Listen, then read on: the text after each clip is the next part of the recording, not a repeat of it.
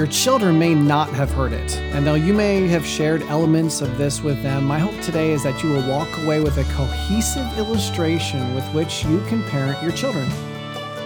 Welcome to Truth, Love, Parents, where we use God's Word to become intentional, premeditated parents. Here's your host, A.M. Brewster. Welcome back to the Teach Your Children to Obey series. In part one, we talked about the types of things you should ask your children to do and why. In part two, we learned that how they do what you ask them to do is just as important as what they do. Part three was all about how you can teach your children that why they do what they do is even more important than what they do. And last time we found hope that though true obedience is an impossibility for us and our children, God has provided a way. If you didn't listen to those episodes, I encourage you to do so. Truth Love Parent wants to not only give you information, but teach you to parent your children with that information. To that end, we're constantly trying to provide practical examples and real life application of God's truth to your parenting. And today's no different. Today's show is called Obeying Like Jesus. Now, I think we all need to be reminded of how and why Jesus obeyed. But my assumption is that I'm not going to tell you anything today that you haven't heard at one point in your life. However, your children may not have heard it. And though you may have shared elements of this with them, my hope today is that you will walk away with a cohesive illustration with which you can parent your children. Again, TLP exists to provide you a veritable parenting curriculum. Anything we can do to help you be successful in your divine calling to your family is a blessing to us. And if we in any way have been a blessing to you and your family, we'd love to hear about it. One of the best ways of doing that is to leave a review on iTunes or Facebook. It thrills our souls and it gives you an opportunity to share your thoughts with parents who may be considering investing time with TLP. And speaking of a parenting curriculum, we actually do have a free parenting uh, online course that you guys can take. It's called 25 Days to Becoming a Premeditated Parent. You can check that out at truthloveparent.com. So, thank you to those who have already reviewed, and thank you to those who are going to review us in the future, and to those of you who are going to sign up for the class. We really do pray it's a blessing, and we thank you for wanting to be a blessing to us. All right, let's talk about our amazing Savior and his unfathomable obedience. There were many reasons Jesus obeyed perfectly. I mean, first, he's God. Second, his substitutionary atonement wouldn't have worked if he had sinned. But third, I also believe his obedience is an example to us of how we should obey. Luke 2 22 through 52 tells us that Jesus spent about 30 years quietly and submissively obeying not only his heavenly Father, but also the human authorities in his life. That's a massive reality I use quite frequently in my ministry. We all feel like we're justified not obeying our authority. Sometimes we think they don't know about what they're talking. Sometimes we think they don't deserve our obedience because of how they acted. Sometimes we just think they're dead wrong. But the reality is that Jesus obeyed every human authority he had. It didn't matter if they communicated incorrectly. It didn't matter if he had a better idea. It didn't matter if he liked them or not, or if his authority liked him. Jesus obeyed. And as we saw a couple episodes ago, he obeyed because his purpose on this planet was not his own. Now, again, I feel the need to at least observe that the truth of the Trinity is beyond us. It's incomprehensible that three persons can exist in a single entity, but it's also unfathomable that those three persons function in a hierarchy in their unity. And I'm not going to sit here and try to explain that. I don't think you have to explain it to your kids either. Just teach them the reality but don't try to explain it in a way that they quote unquote get it. They won't get it. You and I don't get it. And sometimes our illustrations just confuse the issue. But it is super important to acknowledge that the God of the universe submitted. Again, not only did he submit to the Heavenly Father, he submitted to his human authorities. And our children need to understand why. Now, sometimes I read a passage and comment on it as we go, but today I'm going to share the principles God wants us to teach our children about Jesus' obedience, and I'll illustrate them with verses as we go. There's so much material about Christ's obedience. I want to kind of systematize it a bit. So we're going to look at 10 principles of obedience from the life of Christ. And here's principle number one Jesus understood the importance of submission and authority. In John 13, 12 through 17, we read, When he had washed their feet and put on his outer garments and resumed his place, he said to them, Do you understand what I have done to you? For those of you who may not be familiar with this passage, the God of the universe has just removed his garments and washed 12 pairs of feet. One of those pairs was preparing to betray its creator later that evening. So Jesus gave the disciples this powerful example, and he asked them if they understood the lesson. And he continues, You call me teacher and Lord, and you are right, for so I am. If I then, your Lord and teacher, have washed your feet, you also ought to wash one another's feet. For I have given you an example that you also should do just as I have done to you.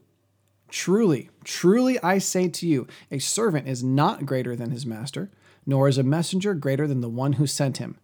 If you know these things, blessed are you if you do them. Here, Jesus teaches us one of the fundamental realities of the universe. Everything has a hierarchy. There are teachers and students, there are lords and subjects. Now, presumably, the Trinity didn't need to function this way. Of course, I suppose it's right to, say that because that's how God chose to do it, it obviously needed to happen that way. But let's not fry our minds on that discussion just yet. The point is, God wasn't going to disagree with himself. The Father, Son, and Holy Spirit had perfect unity, and yet there was no socialistic communal plurality of leadership. It's, it's this reality that our sin natures try to undo at every turn. Think back to the fall. As a result of her sin, in Genesis 3:16, God tells Eve, "Your desire shall be for your husband, and he shall rule over you." The phrase, your desire shall be for your husband, is not referring to some romantic desire. No, no, no. God told Eve that her desire was going to be for her husband's authority in the home, his place, his position. You see, every human relationship has designed to function just like the Trinity hierarchy within unity. Though the husband and wife are one flesh, the husband is still responsible to rule the home well and be held accountable in part for the family's sanctification, especially his wife's. This is why God included, and he shall rule over you. So Eve would understand that her new knowledge of good and evil would include both the good knowledge of her husband's authority, but also the evil knowledge of the fact that she can manipulate and terrorize her husband into submission. Now, here's the application for your children. Number one, our kids need to realize that they are subordinate to God. And number two, they also need to learn that God created them to be subordinate to you, the parents. Now, don't forget, the power of the second reality lies in the first. Don't make it about your authority, make it about God's. So, again, our first lesson on obedience from Jesus is that hierarchy is a divine, universal reality that cannot and should not be escaped. Even Jesus submitted to his authority. And that leads us to our second lesson. Because he understood his place in the hierarchy, number two, Jesus couldn't act of his own power, and he didn't exercise his own authority. Let's consider John 5:19 and 8:28. In 5:19, Jesus said, "The Son can do nothing of his own accord, but only what he sees the Father doing. For whatever the Father does, that the Son does likewise." And in John 8:28 we read, "When you've lifted up the Son of Man, then you will know that I am he, and that I do nothing on my own authority, but speak just as the Father taught me." Isn't that amazing? Jesus knew that he could do nothing of himself. All of his marching orders came directly from his Father. And again, in John 8, he said, I do nothing on my own authority. That's such an important understanding for our obedience because it acknowledges the reality that we don't really have any authority. 1 Corinthians 4 7 uses the same type of principle to teach us not to boast. Paul says, What do you have that you did not receive? If then you received it, why do you boast as if you did not receive it? He makes the observation that boasting is truly impossible when we and everyone else realize that the reality that we don't have anything that wasn't given to us by God. There's nothing about which any man can boast. At that point, boasting becomes impossible. The same is true here. If we and everyone else simply acknowledge that we don't have any authority, then it would be impossible for us to try to exert it. Now, I'm not saying that we won't be able to boast, we won't be able to say the words. It's just that everyone will simply understand the foolishness of it all. And this is where Satan's original problem started. In Isaiah 14, 12 through 14, we read, How are you fallen from heaven, O day star, son of dawn? How you are cut down to the ground, you who laid the nations low. You said in your heart, I will ascend to heaven above the stars of God. I will set my throne on high. I will sit on the mount of assembly in the far reaches of the north. I will ascend above the heights of the clouds. I will make myself like the Most High. This passage reveals to us the moment in time when sin first entered creation.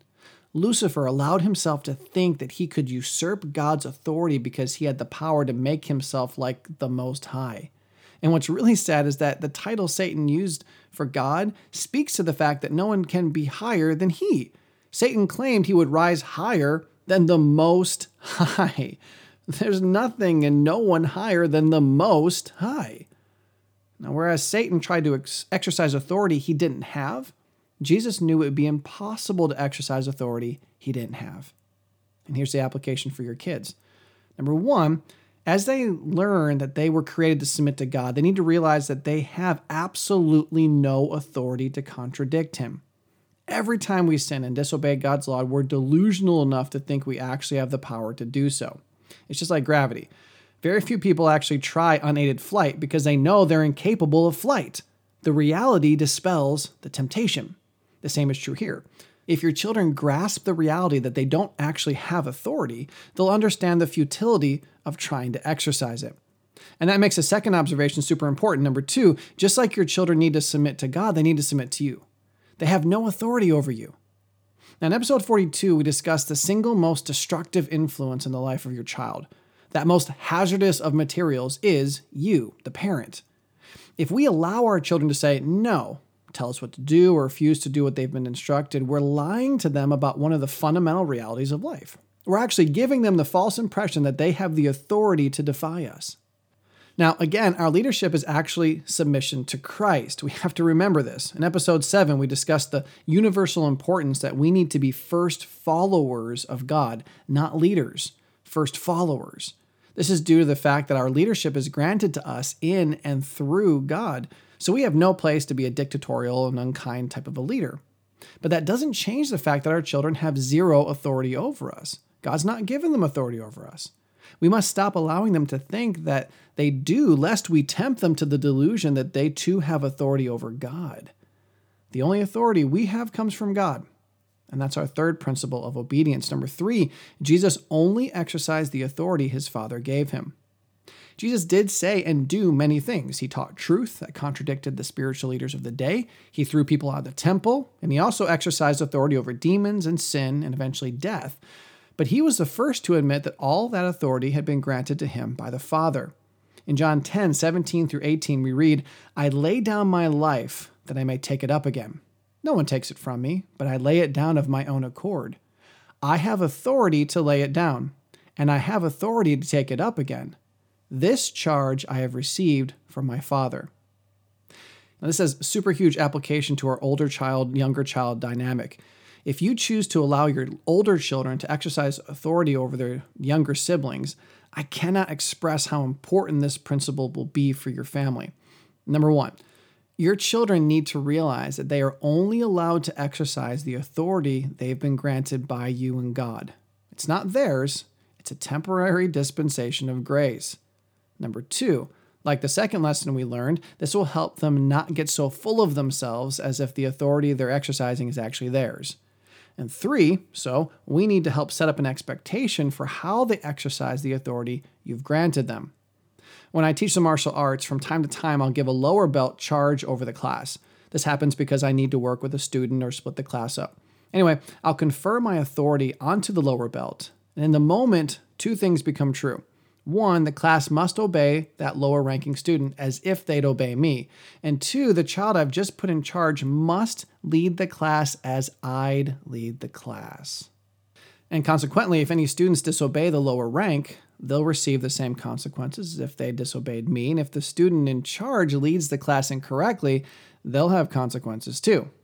We talked about this subject in a more practical way with Jessica Mayer in episode 93 when we discussed how to tackle tattling in your home.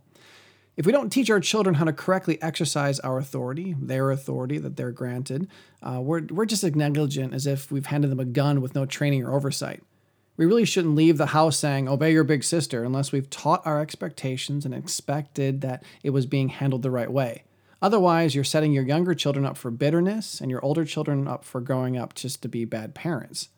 They, like us, need to lead with a solid understanding that their authority has been granted to them from a higher power, and they're required to submit to the way that authority wants them to use their power.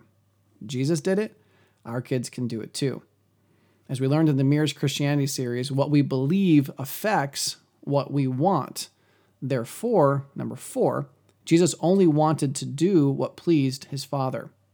John 8 29 says, I always do the things that are pleasing to him. This principle is simple, but you need to teach it to your kids. They have to understand that if they truly believe God's word, they will want to obey. We talked about this in great detail a few episodes ago when we discussed the motivation for obedience. And so the next logical question is what pleases the Father? Well, we talked about that in grand detail in the first episode of the series, and Jesus exemplifies it this way. Number five, Jesus only did what he saw the Father doing, he only said what he was taught to say by the Father. In John 5:19 we read, "The Son can do nothing of his own accord, but only what he sees the Father doing. For whatever the Father does, that the Son does likewise." In John 8:28 we hear Jesus say, "I can do nothing of my own authority, but speak just as the Father taught me." Jesus did the right things, and he knew what those things were because he saw his Father do them. This will have two significant implications for our families. Number one, we need to teach our children to find truth in God's Word. They won't be able to know what right is without Him. And two, they need to see us doing right. I can't overexpress the importance of this point. We must not be do as I say, not as I do parents. I suppose God will allow us to parent like that, but don't be surprised when your children do what they see you do and say what they hear you say. Your example is far more powerful than your admonition. Teach them God's truth and illustrate it in your living. All right, so by way of review, number one, Jesus understood the importance of submission and authority. Number two, Jesus couldn't act of his own power and he didn't exercise his own authority. Number three, instead, Jesus only exercised the authority his Father gave him. Number four, Jesus only wanted to do what pleased his Father. Number five, Jesus only did what he saw the Father doing. He only said what he was taught to say by the Father. And our sixth principle is that even when his Father's will seemed hard, Jesus submitted. Matthew 26, 39 gives us an intimate look into a personal conversation between Jesus and the Father. Knowing the pain of the crucifixion and the agony of being temporarily separated from the Father, Jesus prayed, My Father, if it be possible, let this cup pass from me. Nevertheless, not as I will, but as you will. Christ's ability to do this is identical to our own. We will obey. Our children will obey if our authority is trustworthy. Now, I should clarify you may be trustworthy and your children still disobey you. This is due to the fact that your child doesn't believe you're trustworthy in that situation. They don't believe that staying pure, having the right friends, or cleaning their room is really the best idea. We do this with God as well. I mean, He's perfectly trustworthy, but we doubt Him. James 1 6 through 8 teaches us that let him ask in faith with no doubting, for the one who doubts is like the wave of a sea that's driven and tossed by the wind. For that person must not suppose that he will receive anything from the Lord. He's a double minded man, unstable in all his ways. When we doubt, we're not going to obey, we're, we're not going to be stable. I believe we can help our children's obedience when we do two things in this category. Number one, teach them that they need to trust us. And number two, prove to them that we're trustworthy. Now, proving that you're trustworthy is a topic that needs at least one full episode to unpack, so we can't talk about it here. But we must realize that we can set our kids up for success in obedience simply by proving to our children that we really do have their best interest in mind. Even though what I'm asking you to do may be uncomfortable or not fun, you can trust me that it truly is best. Jesus knew that his Father's way was best. God could be trusted to only do what was in everyone's best interest. Now, one of the reasons that Jesus trusted the Father is our seventh principle. Jesus was confident in the fact that his Father wouldn't leave him. In John 8:29 we read, "And he who sent me is with me. He has not left me alone, for I always do the things that are pleasing to him." Jesus knew that God the Father was with him and would not leave him. He would be there expecting obedience. He would be there giving Christ the authority to do what he asked of him. And for us, like we learned last time, God will be there to empower us to obey. 1 Corinthians 10:13 tells us, "No temptation has overtaken you that is not common to man." God is faithful, and he will not let you be tempted beyond your ability, but with the temptation, he will also provide the way of escape, that you may be able to endure it. In Hebrews 13:5 comforts us with the promise that I will never leave you nor forsake you. So, when it comes to teaching our children to obey, we need to teach them that God is there for his children, but we also need to be there for our children so they help them be successful. This will help us fulfill the responsibility we talked about in the last point. Your children will trust you more when they realize that you're there for them through it all and that you only have God's best interest in mind for them. Now, our eighth principle of divine obedience is actually quite startling. We just read John 8:29, and he who sent me is with me. He has not left me alone, for I always do the things that are pleasing to him. Jesus said that the Father was with him because Christ did what was pleasing to the Father. Now, listen to John 10 17. For this reason the Father loves me, because I lay down my life that I may take it up again. Number eight, Jesus' motivation for obedience was his Father's love. Now, I don't know about you, but those phrases rocked me. For this reason the Father loves me. He has not left me alone, for I always do the things that are pleasing to him. Now, I don't want to open up a gigantic can of worms, but we've seen on a number of occasions that many of God's promises are conditional. Is it possible that the love of the Father for the Son was contingent on the Son's obedience? Well, I am not prepared to answer that question dogmatically, but there's an important lesson to be learned for our families. Born again believers have God's promise of unmerited agape love. Now, we're not God the Father. Our children aren't the creator of the universe. We don't exist in a trinity with them. Our true agape love for our kids must not be conditional. If it's conditional, then it's not true love that we learned about in the Three Family Love series, and we're sinning against God and our children. However, our children must know that obedience will be blessed. Our kids need to know that we'll always love them, but they also need to know that obedience brings a blessing. I'm afraid that too often our children are disciplined for their sin, but they're not really blessed for their obedience. It's kind of like a child who's mastered the toilet training, right? Eventually we stop giving them M&Ms. When was the last time you thanked or praised or rewarded your teen for using the bathroom the right way? But as ridiculous as that may sound, we treat much obedience like that. When our children do what's expected, we walk away acting as if that's how it's supposed to be but we know how impossible true obedience is. When our children do right, we need to bless them. It may be a thank you or a hug or an ice cream or all the above, but we definitely must not merely ignore it or grunt and move on. Obedience is a big deal, and our kids need to understand that obedience brings blessing. All right, we could keep talking about that, but moving on. Number nine, Jesus' obedience rarely led to comfort and convenience, prosperity, or personal pleasure.